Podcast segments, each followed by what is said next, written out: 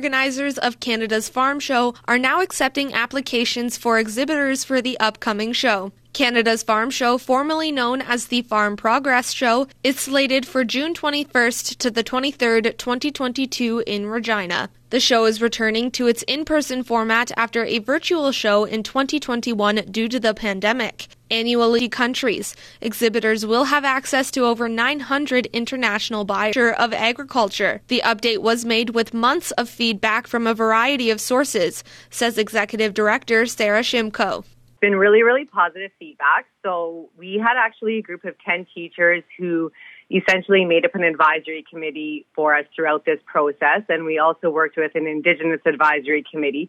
So we did have feedback throughout our development process. The AITC is currently working on adding a history of Metis and agriculture section as well.